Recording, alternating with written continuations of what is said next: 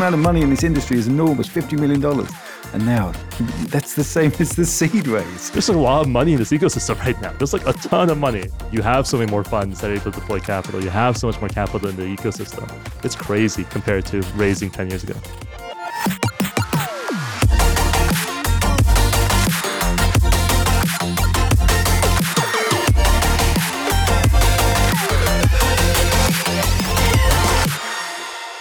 Welcome, dear listener, to the 31st roundtable of the Metacast by Naavik. My name is Nico. I'm your host today, and I'm joined by Sebastian Park, Miikka Ahonen, and David Amor. Today, we're discussing first Microsoft to acquire Activision Blizzard, the big news of this week. Second, uh, we're discussing NFT marketplaces. It starts with the OpenSea raise, but a lot of stuff has happened in that world as well, which uh, I'd like to talk about. And then finally, if we have some time, because um, last week we didn't, uh, we have a third topic, and that is the raises of both Spyke and Dream Games, which happened also this week. It was a pretty exciting week. Um, so yeah, let's dive in. But before we do that, quickly the panelists. Um, yeah, let's do a quick intro so you know we know who's talking. David, you can uh, you can start. Hey, nice to be back, Nico. Uh, yeah, we've, um, as I think I've talked on the pod before, we set up a company in September of last year, releasing our first game uh, next week called The Crypt. Happy to get something out. There's not, you know, there's not, talk is cheap. Getting games out is what it's about, right? Nothing, uh, everything up until that point is meaningless. So yeah, good to get a full blockchain on-chain game out next week. So um, let's see how that goes. Man, I'm excited for that. I'm Thank I'm you. ready. I'm ready to play. Uh-huh. Cool. Welcome, uh, Miikka. How are things? Hey, Nico. Uh, what's up? Uh, great to be here. Uh, yeah. So, a short intro. I'm a co-founder of Light Lightheart Entertainment. We made uh, Mr. Autofire. It's a it's a mobile game out there. You can try it if you want. It's it's pretty fun. I think. Um, now working on that, and we're actually staffing up for our next game as well. So pretty ex- excited about it. Actually, uh, forming two two game teams instead of just one. Um, so yeah, this year looks pretty good for us. Nice, exciting, congrats! And then finally, we have Sebastian Park, who has been on the pod a few times, but mostly in the crypto space, and now you're just part of the our, our usual panel. So uh, w- welcome to that, Seb. Well, thanks for having me. Uh, as as Nico said, my name is Sebastian Park, Seb Park on Twitter. I am a venture partner at Bitkraft, focused on user generated gaming, blockchain, esports when we see something cool in esports. I'm also the co-founder of Infinite Campus, which is a user-generated gaming publisher or quote unquote metaverse publisher. Take it as you will. And so we've uh, we're fortunate as as a as a publisher, we've we've already been able to ship about four games this year. But um, that's that's not fair because we we have a lot more people on on on that type of iterative loop, and Roblox is a much faster loop, for example, mm-hmm. than uh, AAA Unity. Yeah, really cool. All right, awesome. Welcome, David, Miikka, and Sebastian. Let's dive in. So, first topic of today Microsoft acquires Activision Blizzard. So, you know, when it comes to biggest gaming deal ever, Take Two and Zynga had a good run for a bit more than a week because yesterday Microsoft announced its plan to acquire Activision Blizzard. Um, they're going to buy Microsoft. Uh, they're going to buy Activision at uh, ninety-five dollars per share, which implies a sixty-eight point seven billion dollar enterprise value. It is an all-cash deal and expected to close in the fiscal year of 2023. It will be the third largest gaming company in the world, so the combined entity after Tencent and Sony. And um, the Activision Blizzard teams will report to Phil Spencer, the CEO of Microsoft Gaming. So yeah, huge news. Um, very curious to hear your guys' takes on this. Um, Sebastian, I'll let you kick this uh, things off. What did you think when you saw this? Uh, I think first and foremost, uh, you know, shout out and apologies to the like Polystream, Mythical Games, Lit Protocols, Animocas, anyone who had their yeah. announcement scheduled for Tuesday this past week, because it, I, I, think Dean Takahashi said it best, where he said, "Yeah, you know, in small news this morning, people are raising fifty million dollars, right?" And so yeah. it's it is certainly a groundbreaking piece of news. I, would say the thing that I found super interesting was just how quickly the markets adapt. I know we we joke a lot about how public markets aren't very good at adapting, but uh, once the announcement was made, you saw Activision Blizzard stock jump back towards ex- about ten percent off where the stock would be in a full on sale. Um, to Microsoft, and so that that I think is hilarious in terms of market cap standpoint. From from Activision Blizzard itself, and, and I probably should say Activision Blizzard King because I think King is like a really large component of this acquisition. It's I think very similar to Zynga from a market macro sense. The public equities market, especially in the gaming sector that they're in, has been fairly down the last two quarters And so they're if you think about where they were price wise a year ago and today, the price discovery was pretty solid there, and so it allows for people to then go and make an acquisition at a price that they think is adjusted downwards and and really bring in far more of these game loops and sort of the the know-how necessary into the company. And so, you know, kudos to everyone who's made these acquisitions, and uh, shout out to the people at Activision Blizzard who uh, have single trigger clauses in their equity and their stock grant and just never thought about it because they never imagined the world where Activision Blizzard was selling. Mm-hmm. Miikka, I see you're nodding your head. You agree? Yeah, I mean, I pretty much agree with what what Sebastian said. Uh, I think it's good to point out not only is it the biggest gaming deal ever, it's more than five times the sec- mm-hmm. uh, the second biggest gaming deal, which just happened last week. So it's really big. I mean, it's really really big and um, it kind of also has this emotional side to it.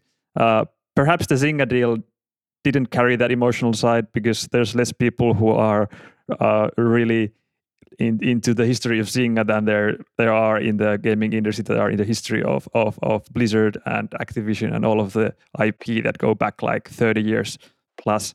So this deal is not just Warcraft, Call of Duty, Candy Crush.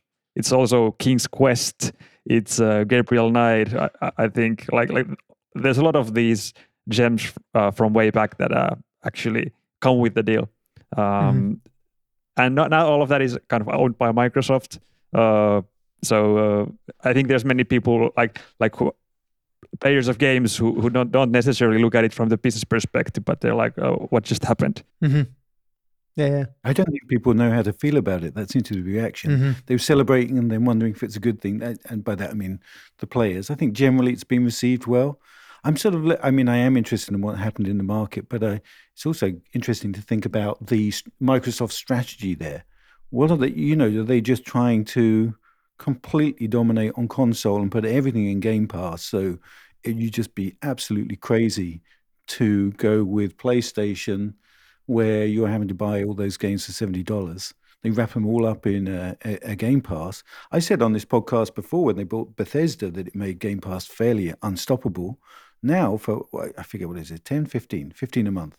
Then um, it's hard to. Oh, how would you? Why would you not? Mm-hmm. So many yeah, great games. It's hard to not buy it, kind of. and we're not getting paid for this. well, I, and I think I, I sort of admire Phil Spencer's bullish strategy. I think he's a really, um, I like him a lot, both as a you know, a person and somebody that does has really turned uh, Microsoft around because it wasn't that long ago where the Xbox was being positioned as some sort of TV media box. Do you mm-hmm. remember all that? Mm-hmm. That yeah. went badly. And now, you know, Phil took over and just really got all of their first party games in check. Did some really great M&A to bring really high quality titles in. And now has done. And what a commitment from Microsoft to um, really get behind games. Because there was a point in time when we were saying, I wonder if they'll do another Xbox. Because, you know, the first one sort of maybe did or didn't work that well. And here they are. They're really just going to dominate now. Sony stock down 20%. I mean, Sony, not PlayStation stock. Sony stock down 20 million, uh, sorry, $20 billion on this news. It's crazy. So there's, a, there's a market reaction. Yeah. Yeah. It's crazy. And so I'm a Call of Duty player, big Call of Duty fan. What does this mean for me? Um, is, is, there a chance where you know I'll, I'll only be able to play it through the Game Pass, or I'll also be able to play it through the Game Pass, but then I won't have to buy the whole full game? What do you think, uh, Sebastian? I mean, I think for most consumers, the honest answer when there's ever an M and A is in the near term, absolutely nothing mm-hmm. changes. Mm-hmm. And that is, I think the general bias that we should have is that nothing will change. The actual economics of it are such that you're acquiring uh, multiples of revenue, right? And and in particular for Activision Blizzard, multiples of EBITDA, right? And so one of the one of the cooler parts about just gaming IP in general over the last ten years, or even the last five years or so, is that gaming went from this incredibly undervalued market segment from a EBITDA multiple to now being, and by undervalued, I mean you're seeing people going out to market at three to six X top line. Now we're seeing them closer to 10, 20, some in some cases 50x top line. And so there's nothing that's going to be done, at least in the interim, to change that around, right? There's a it's a large organization. The cultures are almost certainly different. Mm-hmm. Um, the elephant in the room is that the culture at Activision Blizzard may not be the best, to say it lightly, if, if, if, or perhaps just incredibly toxic, to say it poorly, depending on uh, your point of view and sort of the information you have about the insides there. And so I'd imagine that is going to be a big lift and so you just let the systems run as they do. One last thing about that is that also remember that Activision Blizzard is a publisher and not necessarily a pure game uh, studio, right? The studio bits are King and Blizzard, but Activision as a core is a publisher. And so the core loop around development of Call of Duty games, for example, is done, I believe, three or four studios at this point, and it's on four year cycles. If, if, three or four year cycles depending on number of studios and so as a result you the earliest you would see changes in that release scheduling would be sometime um, the next midterm election in the U.S. So sometime in you know 2026. Why? Uh, what's your point there? I don't understand. Why? Why would that deal change the? Um, wouldn't? What do you mean? That you're not going to see a PlayStation version, or? Oh no, I meant more that the current development cycle of the next three Call of Duties has already started, right? And sure. so we're we're in the middle of the cycle, towards the end of the cycle for one of the studios middle cycle for another studio yeah. the beginning of cycle that studio. And it's incredibly unlikely in my mind that even if you're implementing a change, the time scale of businesses like three, four years isn't too long. And so you're not you're not changing uh, how Call of Duties are made anytime ah, in the next like four years or so, especially not in terms of release cycle and in terms of um, in terms of how those games are going to come to market. Now, granted, in five years, well, we may see some really strong Microsoft involvement there. Mm-hmm. Yeah, maybe. I've got a question. So, when I first heard that news, I thought, oh, well, maybe Microsoft would offload King because they Microsoft don't have a mobile presence, don't don't seem to care that much about games on mobile. Uh, when I put that to some industry peers, the the reaction was, no, no, they're doing this to get into mobile. And I think uh, I hadn't even considered that Microsoft, you know, after Windows Phone hadn't really tried that hard to penetrate mobile games. But maybe this is their launching point into, you know, the largest part of the games industry by players or by revenue, right? And and by the way, like King by itself, like I'm, I don't, think you ever spin out King because King is, if, if my memory serves, because I don't think Q4 numbers are out yet, but in Q3, King was like 650 million dollars of the of the revenue mm-hmm. pie, mm-hmm. and it's all Candy Crush, pretty much. Oh, for sure. I yeah. mean, Candy Crush is like one of the cooler models from a game creation standpoint. The the fact that they like figure out that there's people can play 100 levels a week, and so they make 110 levels a week is absolutely insane. Uh, but yeah, no, I'd imagine they are like that's a large revenue driver for the deal, right? And so, if anything, the question was um, working backwards. I'd imagine, hey, is did Activision Blizzard acquire King with the intention of bolstering their revenue position for a future acquisition or future pro- positioning. I think that's a little bit crazy because like who expects to be bought for seventy billion dollars?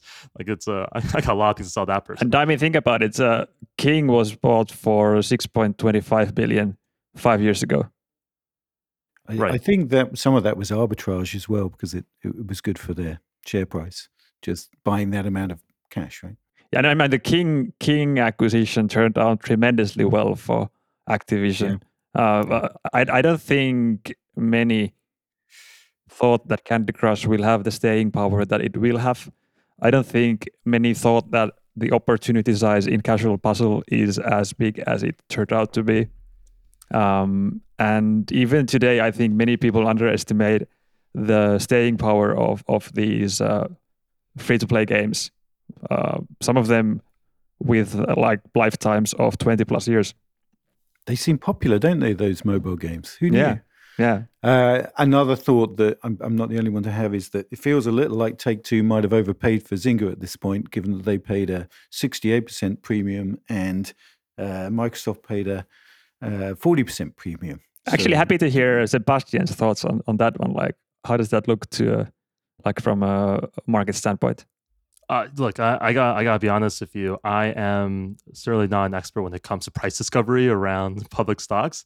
I, I would say when uh, when you think about from just like the larger larger the deal gets, the more and more or fewer and fewer buyers there are, which means there are fewer fewer people bidding on you, right? And so I'd imagine the the population of people who are able to acquire a Zynga is much larger, as crazy as that sounds, at, at you know the at the price that they sold at versus because I think Zynga sold, if I remember correctly, 12.7 Mm-hmm.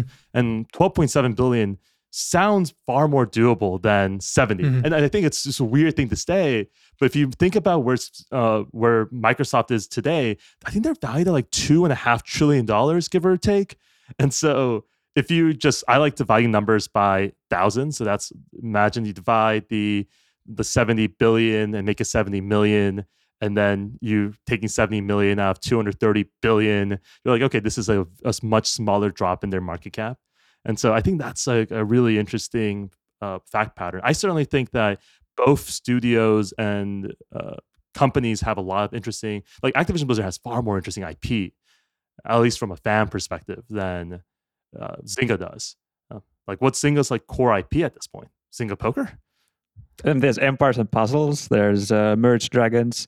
Uh, all of these mobile first um, kind of. Uh, they call them forever franchises, I think.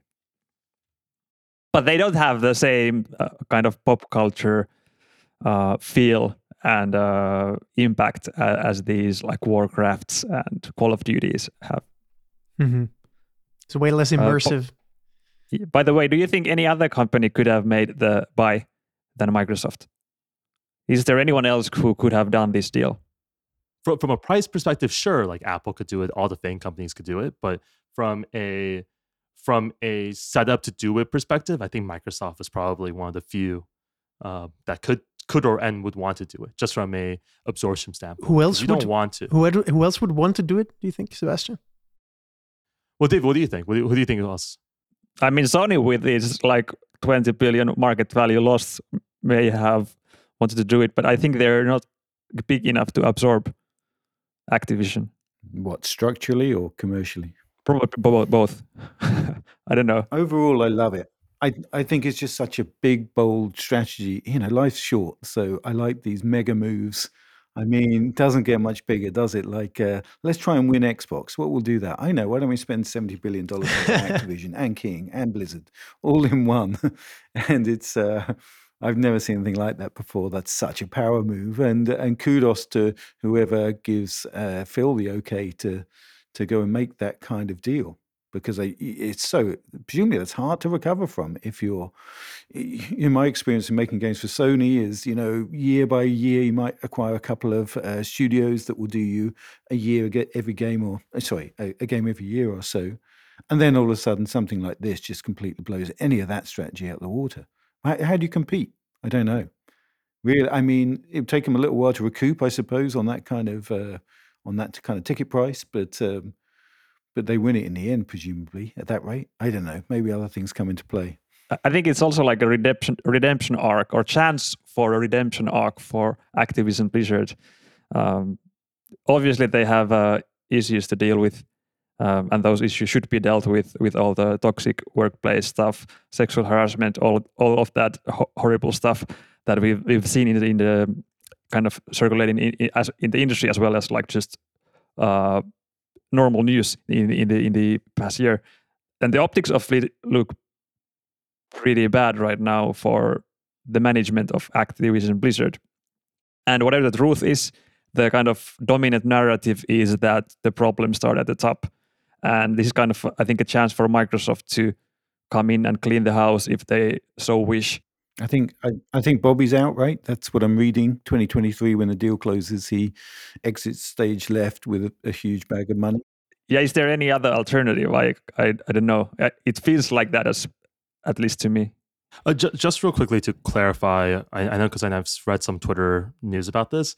Like the the way executive stock compensation works is that there's often single triggers in the event of a change of control, and so it's it's less that they're firing Bobby as as much as I think people may want to spin it that way. It's that they're just not going to offer Bobby another re-up on the contract, right? And so when the when the when the single trigger happens, it'll almost certainly accelerate his entire equity package. You can probably look this up in the the, the Q4 in one of the investor filings, but I don't actually remember exactly. But I think it accelerates like two hundred seventy million dollars of stock, and if it does that, suddenly now he's cashed out the three hundred million dollars that year. And the follow up question is like, hey, Microsoft, do you want to provide another four year or five year package to retain Bobby as a head of this division. And I think Microsoft's take is like no. And so he'll certainly do the like um, the standard CEO thing, which is he can't leave now. You can't leave during the middle of an M and A process. There's still a, there's a five percent there's a five percent breakup clause inside, so someone has to pay someone a lot of money if if if the deal doesn't go through. And I think it's three billion dollars, which is a pretty sizable amount. And and then we'll we'll move along from there. I think in the interim, uh, we've we've glossed about glossed over a bit, but I think it is important to say, hey, like the culture at Activision Blizzard is not acceptable. That is something that has been underreported in some circles, and certainly properly brought up in other circles, and uh, certainly moving to Microsoft provides the company the opportunity to do things right, which I think everyone's excited to see. Mm, I mean, what you just described was a, a firing by another way. I mean, it's still a firing, isn't it? Not, isn't it? it's firing is an interesting one because if you fire for cause, I think he leaves with like two hundred fifty thousand dollars as opposed to two hundred seventy million dollars, and so it's it's it's a small technical difference that's worth about three hundred million dollars. yeah, the, the, result is the same. The, the motivation and the result is the same, even though the mechanism might be different. But you know, Microsoft, a company with a good heart and I think they'll do right by gamers, do right by Activision Blizzard King would be my prognosis. It takes a year to close. Is that what I'm hearing? Or at least a year, up to 18 months, I guess. So we might be waiting on it for a little while still. Yeah, SEC has to comment, and then um, there's a lot of they'll probably send back comments back, and they have another 60 days to. It's a it's a long, complicated process, and why bankers make a lot of money. Lawyers are yeah going to make a lot of money. Here's a question. Uh, maybe you guys know. In the interim, before uh, it gets acquired by uh, Microsoft, do PlayStation versions of the game still come out? How does that work? I guess. Yeah, I mean, I don't think they stop with the PlayStation versions anytime, even after the acquisition. It's just I, that's I, I sort of t- towards the core part of it, which is uh, especially now when they're under regulatory scrutiny you definitely don't make that type of move. But uh-huh. certainly, even in just from a development cycle, they're building certainly building on tool sets either on Unreal. Or I actually don't remember what Activision Blizzard's tool setting. They might have some internal tool setting, but everything's being built for every market. So why not just make the money? Uh, well, because if if you're okay, so in the interim, obviously, um, you well not obviously, but I could see why you'd still re- release a PlayStation version. But presumably, long term, the plan is not to continue to re- release Call of Duty on PlayStation post acquisition. I mean, it's what they did on uh, Minecraft. I guess they kept it open for everybody. Don't see that happening here, though. At least they put a three six months delay in. Do you think, David, that'll actually happen? That Call of Duty would not be on PlayStation? I don't believe that's going to happen. Actually, you don't. Uh, I mean I remember speaking to Microsoft once, and they, and this was maybe a different time, but they said, you know, we uh, we were doing, we were first party with Sony making games for them, and we were talking to Microsoft about doing some for them. They they told me that they liked the idea of taking a bullet out of Sony's chamber and putting it in Microsoft's chamber. Was how they put it to me. So certainly, I could see the temptations there, but um, but maybe they don't go that way. I'm not sure. Yeah, I, I would. Um, if I were a betting man, and I I very much am, I, I bet strongly against it. Um, uh, if, if for for a variety of reasons, but one, revenues, two, uh, you're not competing with Sony really on the PC version anymore. Like the console wars are moving over to more of like an ecosystem war. I don't think you have to worry about that as much.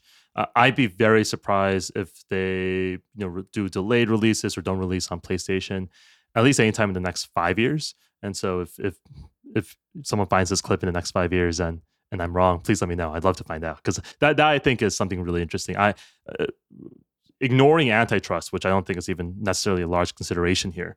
Uh, the the bigger thing is just do you really want to lock out that much of your revenue right there it's it's a lot of revenue and and it's you spe- definitely have studios already building there and mm. really what you care more about is the expansion of call of duty ip i'd imagine what even if you're Microsoft? I mean, strategically, don't you want Xbox to be the de facto platform in the same way as they want to w- win the PC, uh, You know, they want PC to be the de facto platform. Sony's market cap is what one 150 billion, and Microsoft's three uh, two and a half trillion. And so my expectation here is that is that like the the bigger issue is making sure Call of Duty works on PC, right? Which is not something that they've done before, and something that they're they're probably. I think that's like a bigger bet would be that you would start seeing Call of Duty release simultaneously on PC, and sort of what that introduces to the ecosystem versus um, I'd imagine them being particularly anti Sony.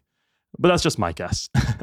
All right. So who's next in in these you know these acquisition sprees? I've heard you know um, about the a, a, lot happening. So basically, a week ago, I think we heard that um, you know people expected that, that the gaming industry would look fundamentally different at the end of this year than it it did at the beginning and so that's got me wondering who's next on the you know on, on the acquisition side. Uh, do you expect we'll see Ubisoft or perhaps EA for sale? Uh, what are your thoughts there, Miikka? What do you think? I think uh, there will be a big deal at least. I have no idea which one. Uh, but if you look at the highest tier in terms of market cap, there's not that many of these companies. I think NetEase is like 70 billion, EA is like 40 billion. I don't know where Ubi stands at. Uh, that's kind of I think the highest tier, like like a market cap in tens of billions. And as we discussed, or as Sebastian said, there's really very few buyers in that market. Um, but EA is definitely a juicy target if you if you if you think about what uh, Microsoft just did with Activision Blizzard. Uh, EA is, I think, kind of in a similar boat. EA Disney. I've said I've said on this podcast before. I don't know why Disney wouldn't buy uh, a more one of the more wholesome game companies. Just to take a bigger bet in interactive. They always seem to dip their toe in, but never make a big commitment. There's also like a next tier at 10 billion mark that is like a Take Two, Nexon, Embracer, these types of companies. So I think there will be acquisitions in either one of those uh, kind of, I guess, tiers, as as you could say. Mm-hmm. I'm looking at the Ubisoft stock. You just asked me, and so um, over the so since yesterday, the stock jumped by 15 percent, almost 16 percent. And uh, current market cap is about six and a half billion. Um, so it feels like the market is kind of you know expecting that you know Ubisoft might be uh, next. Oh, that's interesting. I think Ubisoft a little bit. Um, they're a bit out there as a company, less predictable. I mean, they do have a couple of uh, uh, consistent IPs, but they're a bit sort of wacky and inconsistent. I don't know. Mm. less of an obvious acquisition for me. Mm-hmm. And EA jumped stock price jumped by about five percent yesterday. Current market cap uh, around fifty billion, uh, forty billion. Sorry. So the market would think that Ubisoft is a bigger, better bet than EA. Is that it? I guess. I guess. An acquisition. If target. we're talking about size of the company, there's more companies that could buy um, Ubisoft. Seven billion. It's peanuts. Well, look, what what are we now? We're nineteenth. Oh, recording this on nineteenth of January. So you know, th- there's going to be more of them ahead of this in this year, right? I mean, it's hard to think yeah. which it's going to be right now, but you can guarantee this. This is the year has not ended, right? Mm-hmm, mm-hmm. Cool. All right. Interesting. and I think like like the the great thing about it is that it feels like the market is valuing content creation uh, higher than maybe it used to. So it, it's like there's there's a um, good content is always valuable, and teams that create good content, it's even more valuable. And uh, if you can top off that with some household IP names, you kind of um, mm-hmm. have it set up. Uh, that that makes me kind of feel nice about uh, working in a game studio myself. All right. So Miikka's company in five years will be one of these. Like, oh, will Lightheart be bought this year or not? We'll see. Um, all right, cool. Um, yeah, that was interesting. Let, us see what, what happens in the rest of the year. I'm, I'm very curious, and uh, if if something crazy happens, we'll for sure discuss it here. Let's move on to our next topic, which looks at um, also some larger numbers, but slightly smaller large numbers. Um, so initially, we're going to talk about OpenSea that raises $300 million at a $13.3 billion valuation, which is higher than Zynga's. Um, and so the company or the yeah the platform had a really really really strong 2021 because 2021 was the year in which NFTs burst onto the scene, and I had my grandma asking me, uh, "Yes, Nicola, what is an NFT? I don't understand, but I know that you know you're into Bitcoin, and I hear that Bitcoin is doing well, so I'm happy for you." And so that's basically the the extent to which my my grandmother is involved in this space. Anyway, so she heard about that, um, and so. Uh, OpenSea did more than 2.4 billion in transaction volume in the past 30 days, um, which is 600x compared to last year. And so the round was led by Paradigm and Coatue. So yeah, first thing, maybe I, I, I feel like there has been some misconceptions around this, and, and this is something I can I can perhaps uh, talk about, and that is how do NFTs market or NFT marketplaces work?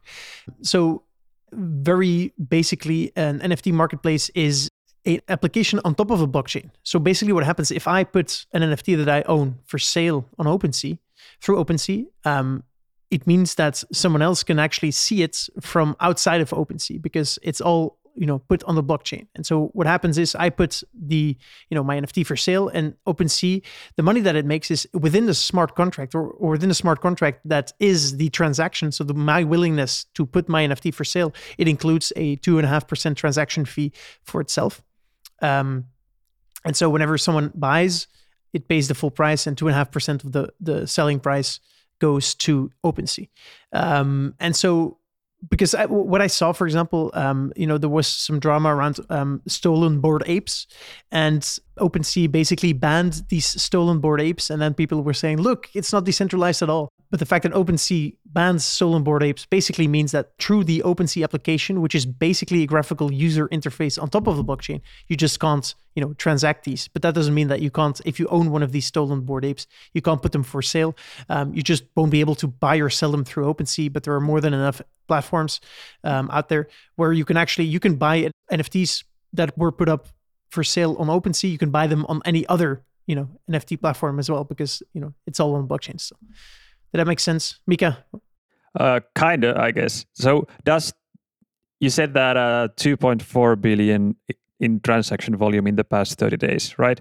Yes. And out of that, it's like 2.5 percent is the transaction fee. Yes. So am I correct that that implies like 720 million run rate roughly? Yes. For in in terms of revenue. Yeah. Per yeah monthly yeah monthly yeah correct. I, I did my math here at the same time, so I was just like, did, did my logic check up? So so basically, out of that 2.4 billion in transaction volume, they're getting to uh, 2.5 percent out of that, right? Yeah, so that's six, 60 million dollars per month, right? Yes. So I think it's 720, 720 million, I think. That would be the yearly then, yes, correct. Growing, obviously, right?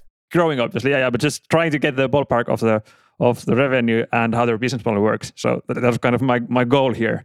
And I think I think we reached reached that goal. Yeah. All right. And and so now I think it's it's interesting to draw um uh, comparison to you know other different types well different levels of decentralization within these um, these like these blockchain applications because you know OpenSea is a decentralized or um, application or a DApp, um, and so basically you have you have three layers of decentralization when it comes to these NFT marketplaces. And so the the first layer, and that is the least decentralized, is Coinbase style. Um, so Coinbase is working on an NFT platform, and I'm not 100% sure if it will work this way. But the way Coinbase works is you put your NFT on Coinbase, or the way it works right now is you put your Bitcoin on Coinbase, and so at that moment you don't own the keys to the wallet that holds those those crypto or those NFTs. Um, and so these are the least decentralized um, platforms, but which means that you can have almost zero transaction fees. Because right now, if I put, uh, if I buy something on OpenSea, I pay if it's on the Ethereum mainnet, I pay easily hundred dollars in in gas fees. So that's just the transaction fee, and that is this is on top of the fee that I pay, you know, OpenSea and the creator perhaps. So it's it's very expensive to transact in NFTs on the the Ethereum layer one right now. Um, and so if you do that on the um, on, on Coinbase, it uh, basically doesn't happen on the blockchain anymore. So Coinbase just has their wallet with all the NFTs, and it internally keeps track of who owns what NFTs. Um, so that is the least decentralized way. The next tier would be uh, OpenSea style. So OpenSea is a you know if I sell something or buy something on OpenSea, I do it with a wallet. So I I own the keys to that um, wallet that holds the NFT. Uh, so OpenSea at no point owns my NFT, but OpenSea is a venture-backed company and so there's still a, an amount of centralization there. And then we come to LooksRare. So I don't know if you if you if you're a bit into the crypto NFT space, you might have heard of LooksRare. So LooksRare is basically uh, also an NFT marketplace. They're a competitor of OpenSea, and what they did was they airdropped um, LooksRare tokens, which are which are governance tokens of the LooksRare platform. So they're like they they ba- made tokens which represent the ownership of that that that platform, and they airdropped it to the most active people on OpenSea, of which I was one. so today I claimed my LooksRare tokens, uh, which was fun. Um, and so that that way they're trying to get people to you know instead of sell on OpenSea, sell on um, LooksRare, and LooksRare, the sort of LooksRare fee is not two and a half percent; it's two percent. And if you, so I own LooksRare tokens, I stake the LooksRare tokens, and so a part of that transaction fee actually goes to me as a partial owner of the whole protocol, um, and that is then the most decentralized NFT marketplace that that um, that there is, at least from what I've known right now. Could you remove these? Like, could you remove OpenSea, the website, and what whatever APIs are like involved? and all of the NFTs that a person owns, they would still work. Yes. Or is the system somehow still like, um, is, is it is it uh, dependent on OpenSea working? Not at all. So any so if OpenSea would go down right now, it wouldn't change. I mean, obviously, there's a lot of people who only know to look. So basically, they count on OpenSea to see their own NFTs. Basically, just because I mean, it's it's it's a very good website. And so if you compare LooksRare to OpenSea right now, so LooksRare is fundamentally from a decentralization perspective a better platform, but the user interface is way worse. Um, it's like if I, I see myself going back to to OpenSea because it's just easier. Um, although like now if I don't sell a lot of NFTs, but if I do, I'm going to put it on on LooksRare because then I you know I get a share of the of the revenue from from that transaction myself. Let me come at it from a different point of view. You're down in the weeds there. I compare it with you know I see OpenSea as a digital eBay. It's uh, eBay for selling digital stuff. There we go. That's my. And I'm just looking it up here. Unless I've got it wrong, then eBay's fees are 12.8% plus a, a fee on top of that. So way more for offering something that I mean, eBay don't actually handle any of those goods. You could say, well, they're physical goods, so there's more work involved. But of course, they don't touch any of that. So, by way of comparison, that 2.5% fee looks more attractive, and you know that's a good thing we're going into in the future. Also, interesting to compare market cap of. You just said market cap, or at least valuation of OpenSea is 13 point something billion, right? And uh, and and eBay is 40 billion. So interesting that although you know they've had a great year as you say, but compared with the amount of transaction volume going through eBay, tiny in comparison, but about a third about a third of the price already, which shows that a lot of bullishness is baked into that valuation. You would imagine. Mm-hmm. I think you touch upon a key point, and I, I actually think that's also one of the reasons why I'm so excited for Web three, and that is that um, so eBay. One of the advantages that eBay is it's a two sided marketplace that has fixed the or has overcome the cold start problem. So they have on both sides. So they have buyers and sellers. And so there's a lot of people that know they want to sell something. They know they have to go to eBay. And so the difference is that for OpenSea, um, it's a completely different scenario because of the fact that OpenSea doesn't own the offers that it, it has. So anyone can just, you know, take their stuff and go on another marketplace. Anyone can build a marketplace where you can also see the the the uh, NFTs that are being sold on OpenSea. Um, and so I think that's one of the strengths of Web3. It's where, you know, people have more control over what they're doing. And these marketplaces that have these, um, uh, you know, that, that have these huge uh, network effects, they aren't as powerful and they don't have that much of the bargaining power. And I think that's why OpenSea still has to keep its its percentage fee to two and a half, because if they would increase the incentive for others to build a similar thing, which is way easier than than building a new eBay um, just increase. Well, that's good, and and you know, in the case of LooksRare, uh, who's benefiting from that is the people using it in the form of that token. So it feels like a, a better future than Web two. Exactly. I am. Um. Yeah, I think it's. I think this is this is whole principle of Web three. It is you know own the protocol that you're using, be incentivized, be a part owner of what, what you're doing, and and everyone benefits. Nico, what are your thoughts on sort of what I call like the de facto effect, right? That like OpenSea right now is a centralizing layer on top of these NFTs, right? And in that, if you want, if you're quote unquote delisted from OpenSea, mm-hmm. almost certainly, I mean, I think not almost certainly, definitely your transaction volume goes down compared to if it were on OpenSea. Like, mm-hmm. do, do, you have thoughts? You know, given that they're valued at what thirteen-ish billion dollars, like this is very much like a de facto platform play, similar to eBay. If uh, if you remember, there were a lot of competitors to eBay initially, and then then eBay became the de facto place, and that's where it got the most volume, and that's where the customers aggregated.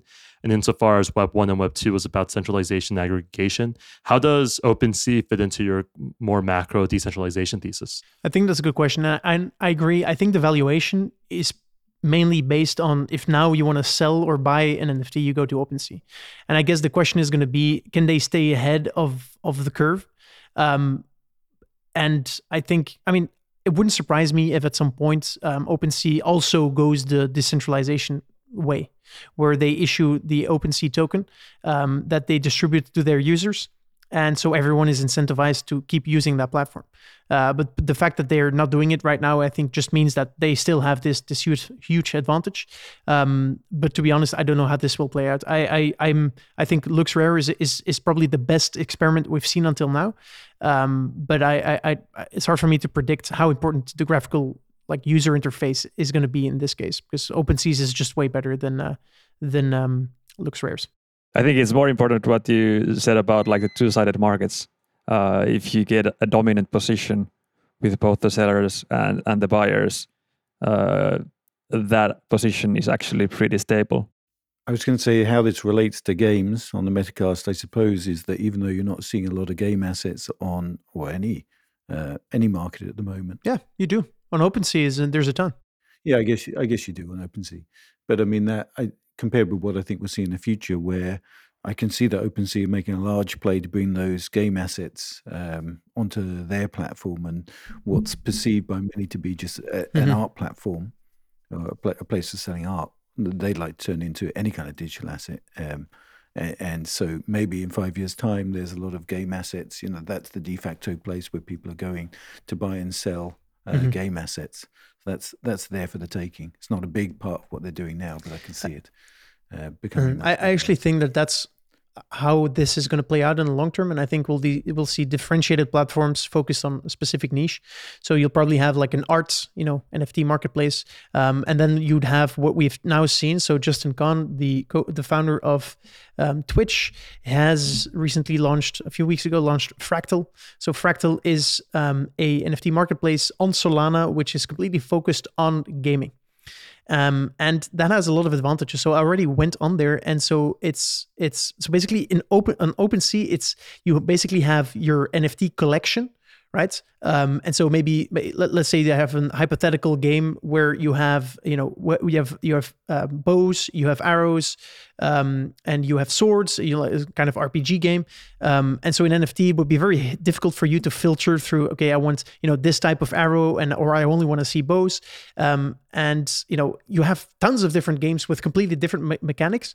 Um, and I think that's where Fractal um, is you know uh, focusing on. So what they want to do is make you know super simple user interface specific for each type of game. And so they currently have, I think, about like 10 games, but maybe more. Um, and you can see that they've really put effort in like, oh, you want to get started, you're going to need this. And then you need your a character. And then, okay, you want to start killing mobs, you need your sword. And you can you know, easily click and, and follow your, you know, the bit of the, the player um, adventure through whatever they need to buy on in the NFT marketplace. And so, I mean, I'd love to have your thoughts on this as well. But I can see that you know the future of an NFT marketplace is going to be divided among you know verticals. That feels like a crypto corner episode ahead of us, don't you think? I mean, there's a lot to dig into there. Yeah, that's true. That's true. Um, Sebastian, what, what, do you think? You're you're into Web three. What are, what are your thoughts? When when I think back to Web two, and I, and again, I don't think necessarily pattern matching is going to be the best indicator of success in in Web three necessarily, but certainly it's always interesting to reflect on the history of the things that we've done in the past. What's particularly true for Web 2 and Web 1, depending on how you define those two, was that UI and ease of access and network effects were probably the three main drivers of platform success as well as product success, right? And and it's unclear to me right now that the decentralized thesis is going to win out in the next 18 months. Certainly, I'm a huge fan of decentralization in general, right? Like that's something that I've, um, you know, prior to all this, I, you know, this a little bit of work with the EFF and, a lot of work around net neutrality. And so, from from a pure like political standpoint, I'm, I'm a fan of that approach. But my concern right now is that it is just too easy for people to want, like what we saw in privacy was that people are willing to give up privacy for 5% improvement in comfort.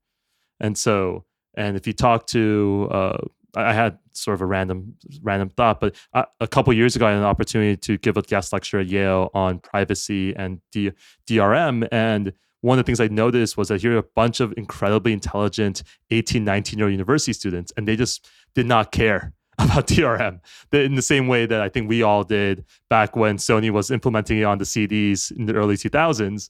The, the kids just like, oh, yeah, I mean, of course, like Netflix needs to make money. Of course, I can't take screenshots and remix the images of Netflix original shows like they had. Because uh, Netflix, if you guys don't know, blocks on iPads and iPhones the ability to take screen caps of their content. It's actually sort of one of the more interesting DRM features that uh, probably goes a little bit underreported right now. What what does what does DRM stand for? Uh, so that's a great question. I, I have I've used DRM. It's like digital rights management. I think is like the exact acronym. Um, but that's a great question. It's a little bit like when someone asked me what this word RESTful API meant. I was like, hey, I've been using this acronym for so long.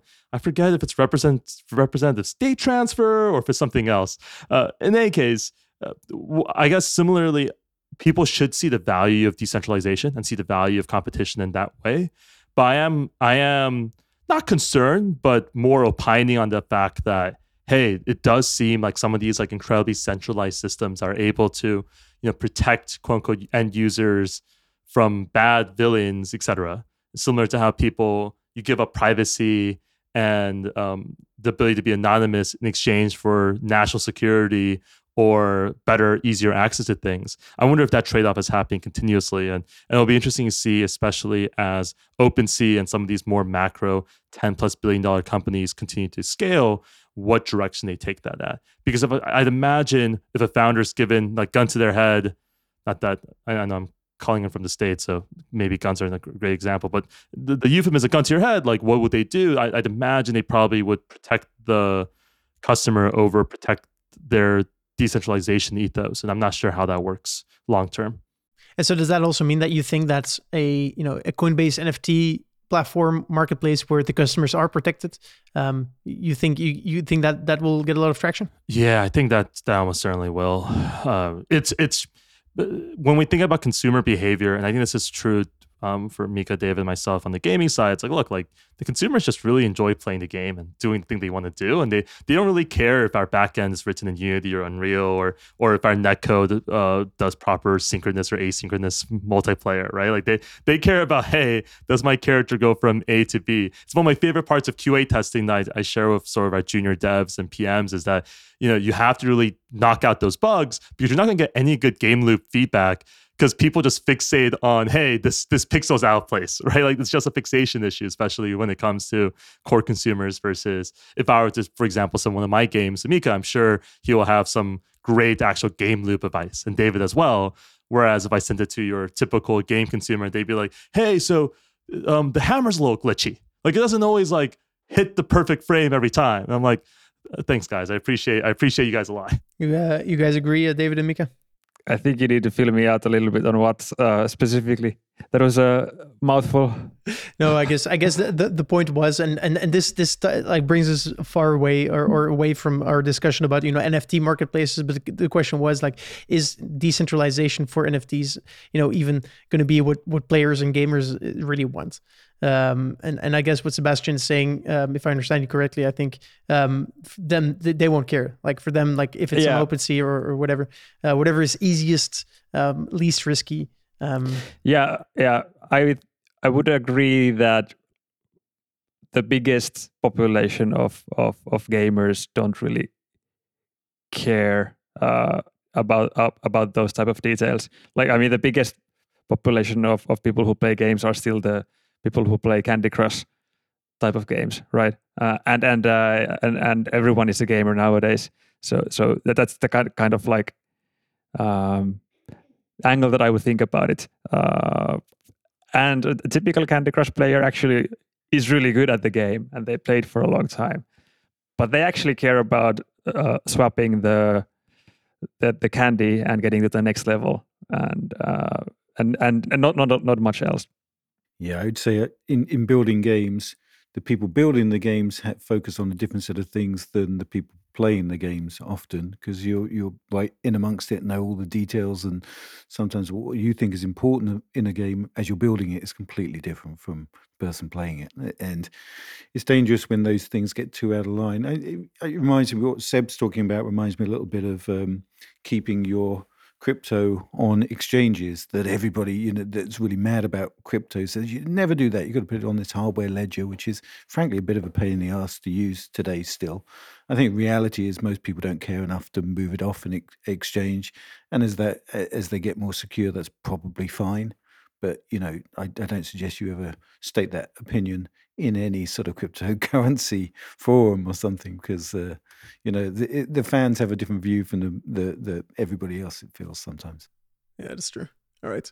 And so if i understand you correctly um, the niche of making you know gaming specific nft marketplaces uh, might not be as successful uh, in the future just because we'll probably see centralized exchange um, like or the gamers won't won't even want to move their assets around on a blockchain anyway. They will just live within a game um, and they'll be happy not to have to think about you know wallets and keys. I would say that what they care about is the ability to make money from it or, or just be able to sell it once they're done with it. That's important an important new idea.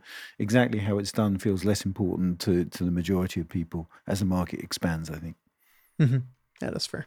That's fair. That's a good take. Um, me my my crypto bro hat needs sometimes uh, to hear these kinds of takes.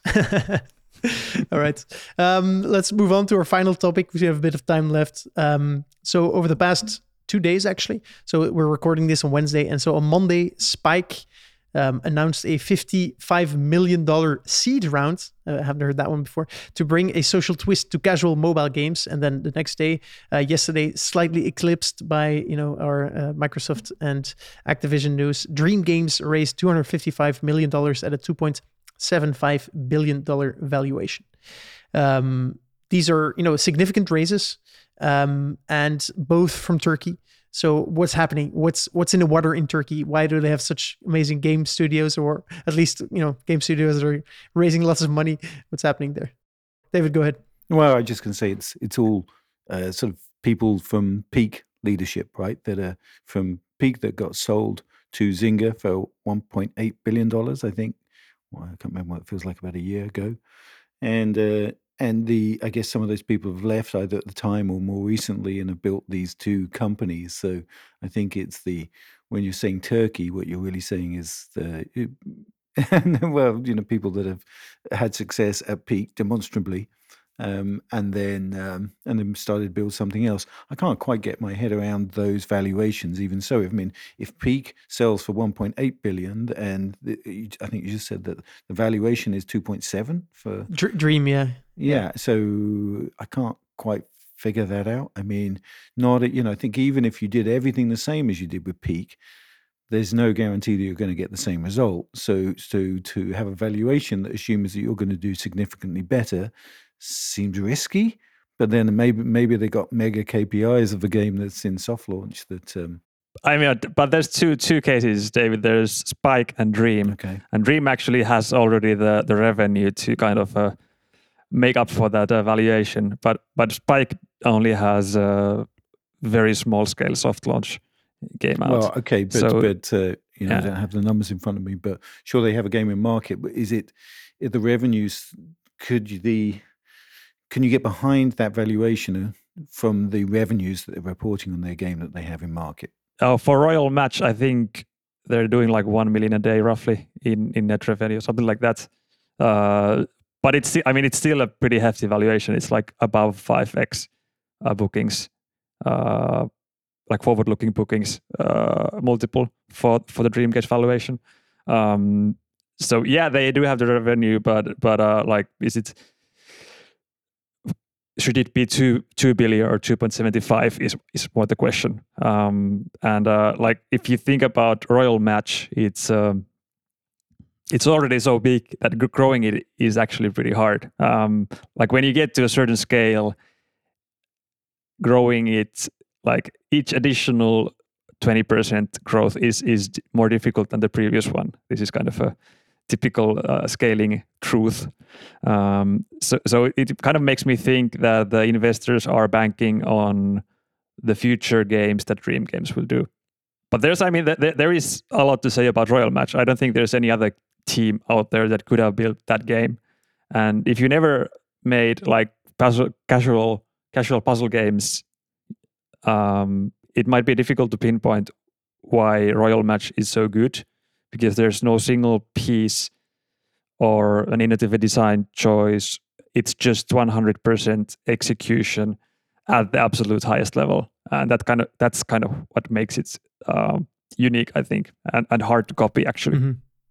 And so, and so, what's the plan with the money? Because here we discussed Dream, Dream Games um, six months ago because they raised 155 at a one billion dollar valuation. So one, like, okay, so two and two points, so it's more almost a tripling in value. And also, what what are we going to do with the money? Is that like spin up a new, you know, team to build in the next game, or That's a good question. Uh, I mean, I I think the previous round was primarily for marketing expenses. I guess I guess if you're spending if you're seeing a million dollars a day and you're seeing a payback window of what do you think that would be? 90 days? It's like uh, e- 18 to 24 months What a payback window of 18 to 24 months? No. for a casual puzzle. Yes. What? Oh, well, it just th- then you're tying up a lot of money, I suppose, is uh, in marketing. Yeah, that is correct. Yeah, you need a lot of capital for that. Okay, so I guess that's where it's going. I mean, it's just such large sums of money. it certainly is. It certainly is. David David could do crazy stuff with that. I know. Well, seed rounds at 50 million. I mean, all, all definitions are going out the window. Nobody cares anymore. And yeah, I mean, for Spyke, I mean, the seed rate itself makes sense to me. Uh, impressive team, good track track record. I mean, I I would definitely uh, like if I was an investor, I would do the seed round. But the scale of the raise, it's kind of crazy, isn't it? Like uh, they have a game out that looks like a competitor for CoinMaster. Uh, they haven't scaled it at all yet. And typically, if you need that amount of capital, you are actually in a scaling up phase. And uh, I don't know, maybe they're not telling the full story in their PR, and maybe they have like a reason to to remain in in half stealth mode, um, and they're actually working on something else. Uh, that that could be like one one theory. Uh, it, it feels like we don't have the full story uh, with the with the PR that we are seeing from from Spyke. turkey sauce is just really cool honestly like from a uh, Mhm. I, I certainly think that uh, myself heavily included because as an american i i tend to only care about about 3000 miles of of territory often but uh, like turkey's such an such a especially if you think relative to the explosion of education that happened in like the 60s and 70s you know post ottoman empire and sort of the growth of that country in general uh, like there's I've I've met some of the coolest and most capable game developers in the world in Turkey. And I think we see a lot of this, especially um, in in different parts of the not traditionally Western world, right? And I think that's something that's really awesome. Uh, my understanding last time I talked to a colleague of mine who uh, was in the Turkish market was that like the average game developer costs like 40k a year or something like that. Whereas I think the average game developer in San Francisco costs something in the ball or closer to 200,000. And so, you know, uh, and to, to Micah's, uh, to Miikka's point, like it's, it's so interesting because it could just be, and who knows if this is actually the case, that you, you got $50 million. If your burn rate is 40K a year per head, uh, you can take a lot of shots on goal. Uh, to, to, mix metaphors here and, and go back to uh, to more European metaphors. And so I, I, think that shots on goal idea is something that's probably fairly underrated. Uh, like it's like these loops are so execution based. I think people, um, uh, Nico and I talk about this all the time, where it's people who are outside of uh, gaming think that gaming is a lot easier than it actually is. They're like, oh, we'll come up with a good idea and then they'll implement it. And they don't see sort of the hard work that like David and uh, Mika and everyone else does in terms of the actual execution of making that game good because there's that insane uncanny valley. And so I'd imagine it's probably a multiple shots on goal. That said, you know, I think this thing is super related to the first topic. There's a lot of money in this ecosystem right now. There's like a ton of money. And so, you know, if you uh, I think that's probably the biggest difference between now and 10 years ago, right? Mm-hmm. Like you have so many more funds that are able to deploy capital. You have so much more capital in the ecosystem. It's crazy compared to raising 10 years ago. It's even like three years ago. Uh, it's changed, I think. I remember um, I've been doing this for a while, as perhaps some of you guys know, but my, I remember seeing those first M&A deals, which are companies like Origin and Maxis and Bullfrog. I was at EA for, for those, so close to them. I don't can't remember what they were, but I remember them being about $50 million. $50 million, that's enormous. Holy, the, the amount of money in this industry is enormous, $50 million. And now that's the same as the seed raise. It's just, I mean, I understand why we've got here, but the the growth is not to be underestimated. It's just incredible. And also back to your point, Seb, there's a really interesting Medium article in how Turkey got a foothold in this industry, particularly in mobile. So, you know, I said, oh, oh it's because they got Peak founders. Yeah, but how how do they get that many people that are good at making games in a place that you wouldn't, you know, I don't recognize as being a hub of technology. Evidently, it is now to the point that they can build these kind of companies. But how did that happen, and what, you know, what what systems they put in place to make it possible to have that kind of growth? uh, uh, technology growth in that part of the world. Whatever is in the water, as you say, Nico, is uh, worth us all drinking. Yeah, no, it's I love social. Uh, there, there are entire books on this, and it's one of my favorite topics. Is just like the sociology of network effects among people, right? Just if you like, we're, we're before the podcast started, we are talking about how like the the Finns have amazing esports players, right? And that's in part because you know iron sharpens iron, right? And there's just so many awesome Dota 2 or StarCraft players in that area such that they, or Counter Strike players even, that they make each other better. And then suddenly you have a bunch of world class players coming out of that ecosystem. And I think similarly, what we're seeing is just the value of that mentorship, the value of that network effect. Um, and so uh, it's super exciting to see Turkey. I, I'm curious what the next region will be. Like, certainly, there's almost certainly a huge group of people who are going to come up with awesome game companies. One would expect from like Guangzhou and Shanghai, given sort of the success that we're seeing in game studios out there the past few years. Maybe there's another one coming out of oh I don't know like Texas or or or somewhere in, in Spain or France.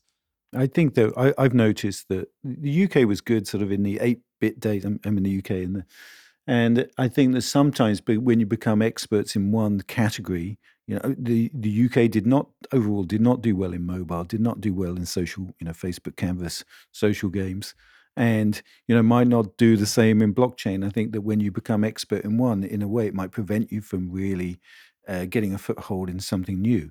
Really, mobile was to you know Turkey and uh, Finland and Scandinavia, I guess, and and it felt like most of the Canvas stuff came from West Coast US it's it's strange that it does seem to be quite regionalized. I, I imagine this is just from my own personal experience where the people you get to talk to greatly influence your ability to think and work, right? And so if you get to talk to some of the best mobile like I, I I came up in gaming in the machine zone era, right? And so for me, like it was very like performance marketing was the lifeblood of everyone around me, right? And so it's it's so interesting to see just sort of those different skill sets come up and as a result like they help you and mentor you and and then you pay it forward in that way it's going to be interesting to see for example for Nico's point like where where the web3 version of that is like where are those people aggregating right now the early leader seems to be the Philippines somehow, which is going to be pretty cool to see. So maybe that's like the the best bet in terms of people who figure out this ecosystem for the next generation of games. Mm-hmm. Exciting. And if you want to have some smart people to talk to, you can uh, always join our Discord. Let's uh, let me just subtly plug that in there. But uh, yeah, with that, thanks for these you know great conversations, David, Sebastian, and Miikka. Really enjoyed them. I hope listener you enjoyed them too.